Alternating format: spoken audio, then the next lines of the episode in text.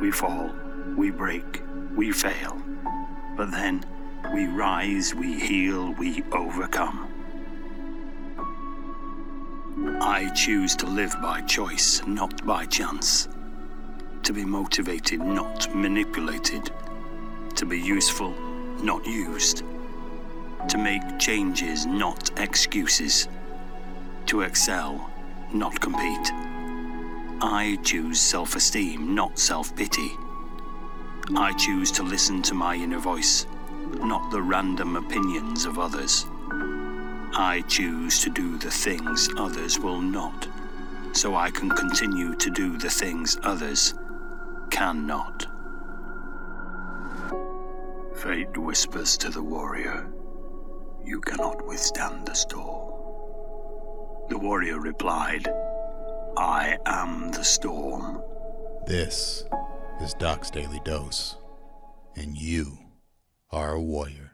Welcome to Doc's Daily Dose. I'm your host, Coach Doc. Turkey Day just passed. And you know, I'm not going to do an episode about being thankful or grateful, or I know a lot of people have different, various opinions on Thanksgiving and what it represents. For me, it's just always been a representation of getting together with loved ones, having a good meal, and enjoying yourself. But this past Thanksgiving, I recognized something that is actually happens around holidays as well as just every typical day. And that's the notion of tradition. Now, I'm not talking about the tradition of the holiday itself. I'm talking about creating your own traditions. And this past Thanksgiving, it dawned on me that I've created a lot of traditions, especially surrounding interactions with my kids. And it's always about teaching them to love each other, teaching them to love other human beings. And when it hit me was the level of excitement from family members when it came time for the Thanksgiving tradition. So I don't know how long ago it started, but it has to have been over five years at this point. And the way it started was grown out of excess. And what I mean is, my family loves to cook. I love to cook, my dad loves to cook, my sister loves to cook. And if you saw my Thanksgiving post, you know exactly what I'm talking about. And so everybody brings something to the table, literally, for Thanksgiving. And no matter how much we try to scale back, we have enough food to feed an army. Like, there's just so much food.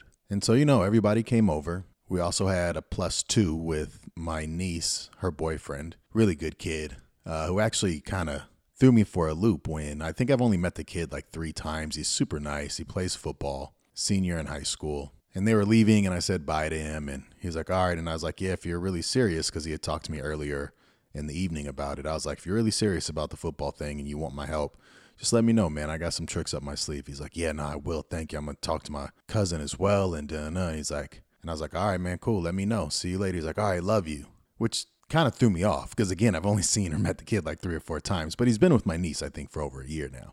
But, anyways, forget that tangent. Uh, back to my story. The other plus one was Coach Rainier. I thought he had maybe flown back to his hometown out of state. I think I saw him post something on social media and I was like, "Oh, is he still home?" And I hit him up like, "Hey, are you are you not with your family?" And he's like, "Nah, I'm just chilling. I may go do something later here tonight or whatever." I was like, "We got all this southern food. If you want to come over, the invite's open.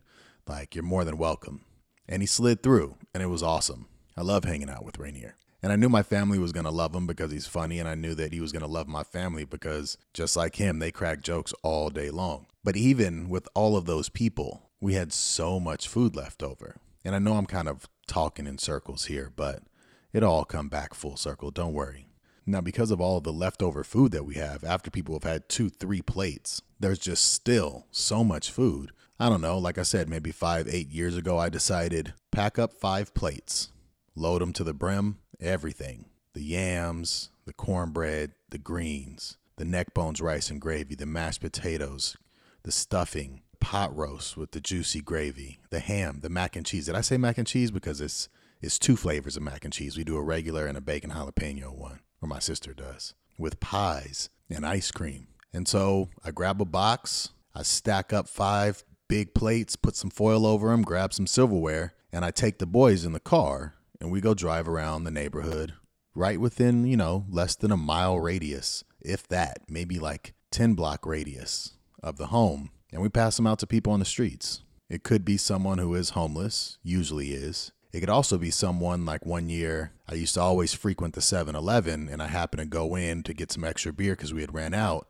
And I was like, man, you working here all night tonight? He's like, yeah. And I was like, what about Thanksgiving? You, nah, nothing, nothing today. I- I'll have some food tomorrow. So I went home, grabbed a plate, and brought it to him so he could have some Thanksgiving food while he was on his shift. Now, I never knew if the kids saw the value in this tradition that I created. Because, yes, it's for the people that we are serving out in the community, helping feed some folks. But it's also self serving in that, one, it gets rid of leftover food for us without wasting it. But two, anytime you give charity to other people, it's an ego boost. And I didn't want them to get that side of it. I wanted them to get the side of help others in need, but always help the ones closest to you first. There's no need for you to go traveling thousands of miles or putting up thousands of dollars. There's someone right there on the corner, on the street you live on, who could use a meal, a conversation, a warm jacket, any of that stuff. But you know, they're young, and the tradition was started so long ago,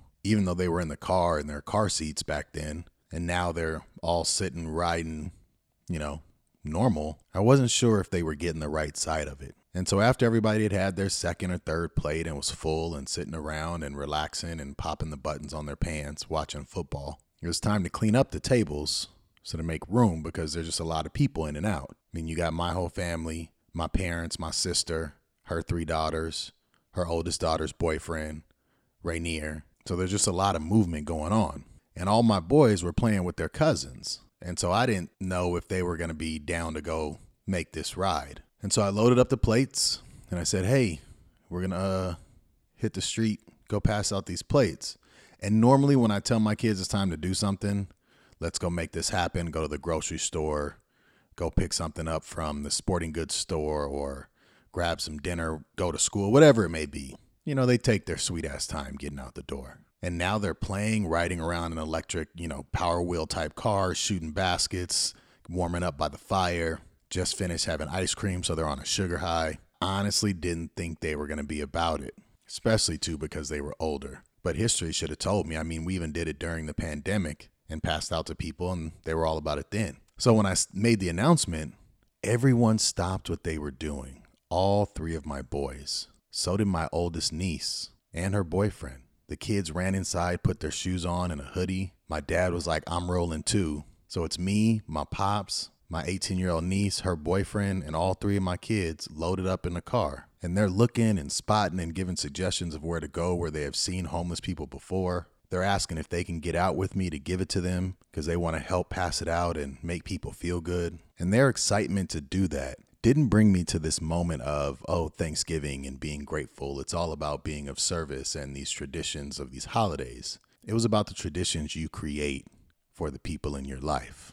It's about how those traditions can happen at any time. And as we gave the last plate away and we're driving home, I got real quiet because I was thinking about all the other traditions we have good night stuff with all the boys. When I drop them off at school, how we repeat our mantra together. When I pick them up from school, the questions that I ask them. How every New Year's they wear yellow underwear turned inside out. I don't know. It's a Colombian thing, I believe. Maybe Peruvian. I'm not really sure. Or how we do Christmas Eve with one side of the family, and then the next morning on Christmas Day, do it with the other side of the family or every Sunday having hangout one on one time with one of my boys, or getting nuggets, sour Skittles before a football game, and then me and him always driving solo and having the rest of the family meet up at the game. Me letting my oldest son stay up and watch scary movies with me, or me and my youngest son riding in the truck, blasting E40 since he was in like pre K. And what I realized was you can create traditions anytime you want with anyone you want because what you're really doing is creating lasting memories. And I don't know if all these traditions that have been shared with the boys will last forever or when they become adults and have families, but I'm pretty sure some of them will. And that's just as strong of a legacy for the Harrison last name as anything else. And that's pretty dope. I like that a lot. So, your homework take a look at your traditions ones for yourself, for loved ones. Find the ones that aren't wrapped up in the general holiday behavior. What are the ones that are unique to you? to your peoples. And if you don't have some, create some. At least one. And if you got older kids and you think, ah, oh, my kid's not going to like that, they're, you know, teenagers and uh, nah, they will. I saw it in my eldest. He's normally the last one out the door, and he put his shoes on immediately. But create those traditions, because even when you're in a house full of people, some you love, some you can't stand, some you're all right with, some you don't know, some who surprise you, others who you ignore, there's always that moment, that tradition, that can be a lasting memory for you and for generations to come. I appreciate you. Thanks for listening, and much love always. Be grateful for adversity, for it forces the human spirit to grow. For surely, the human character is formed not in the absence of difficulty, but in our response to difficulty. Thank you for listening to Doc's Daily Dose. I truly appreciate you. The ability to be honest and show strength and vulnerability doesn't happen without you pressing play. If you've got any suggestions, any ideas, or simply want to help make this show bigger and better, at the end of the show notes here, please feel free to donate and support Doc's Daily Dose. If you've got any questions that you want me to answer on the podcast, well, hit me up. A simple email, coachdoc at muchlovealways.com. Don't forget to sign up for our newsletter on muchlovealways.com and check out anything else on the website. Again, I'm truly thankful for you. Much love always.